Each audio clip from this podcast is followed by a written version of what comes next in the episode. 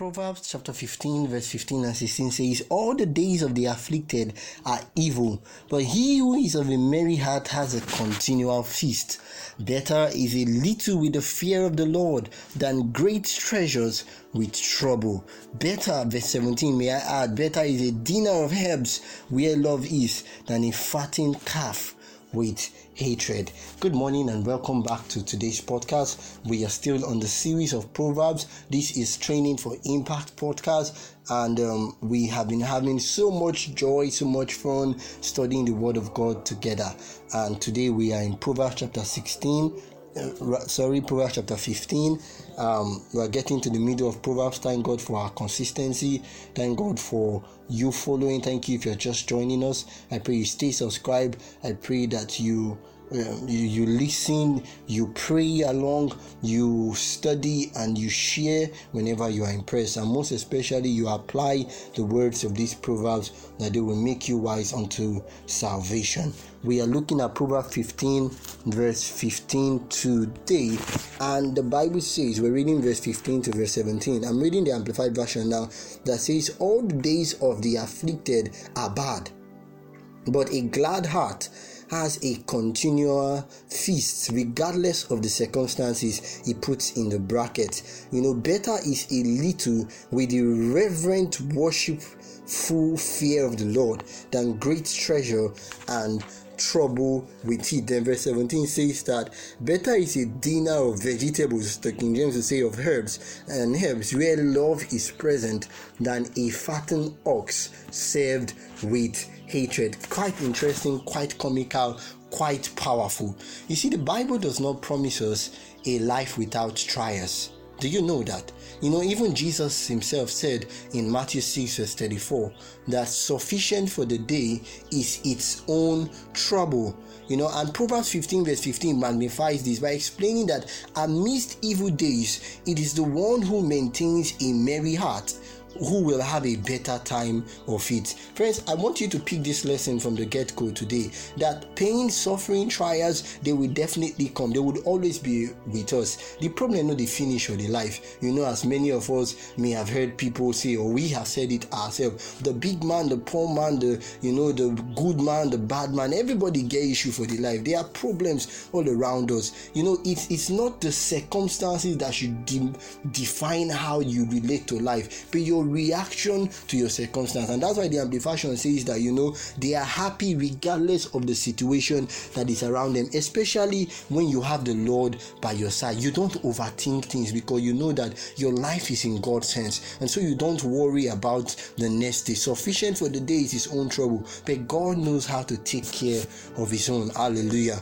You know, what we can control at least to some degree you know is how we choose to respond to those things as um, you know somebody will say. And although the bible does not uh, explicitly mention the reason for such joy when we read verse 13 and verse 14 you know it talks about a merry heart that makes a cheerful countenance and in verse 14 it says the heart of him who has understanding seeks knowledge. So you see that that that intersection that in introduction of knowledge the heart that seeks knowledge are in relationship to a cheerful heart or a cheerful conf- countenance is the fact that you know when we always keep the knowledge of the word of God, the promises of God before our very eyes, when we always hold on to the promises of God, it's easier for us to go through life with a happy countenance because then when we are faced with life-threatening situation, we remember that God has assured us that we shall not die but live to declare the glory of God. We remember we are faced with mountains or red seas before us, or we are faced with so many enemies all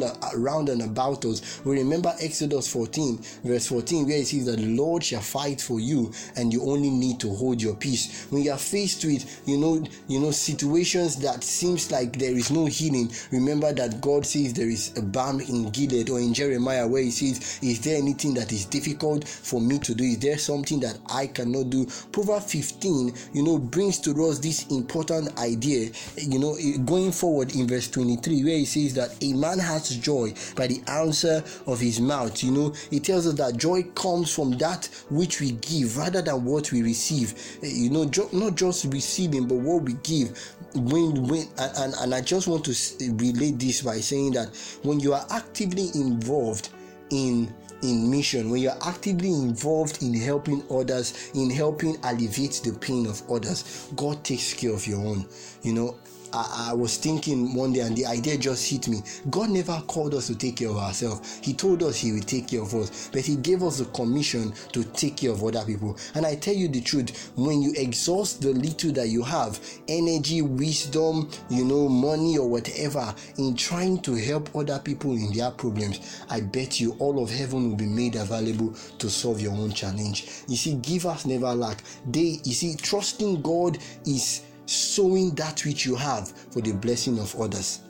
Uh, I don't have time to magnify this now. Oh God, I pray that you do this in somebody's life. Trusting God is letting go of that which you have. Trusting, holding on to the promises of God.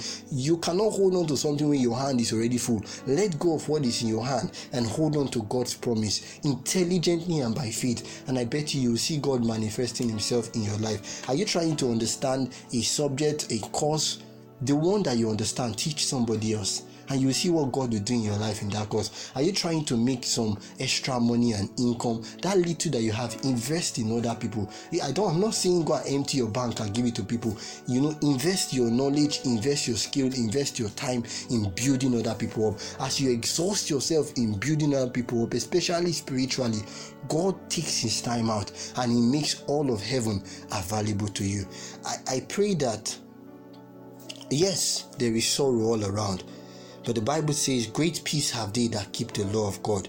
And Jesus says, The peace I leave to you is one not as the world giveth, but a peace that passeth all understanding. I pray that you will find peace in the Word of God. I pray that you find peace in service of humanity. I pray that whatever challenge that you are going through right now, whatever tears that you cried last night or even this morning, or you may even cry it later on in the day, I pray that you always remember that God shared those tears with you.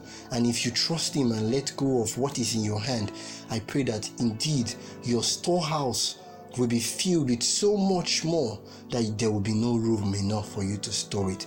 May the Lord bless you and keep you. May the Lord cause his face to shine upon you. May the Lord be gracious unto you and give you peace now and forever in the name of Jesus. Have a beautiful day. I pray that all will be well with you today. I'll catch you tomorrow. Have a beautiful day.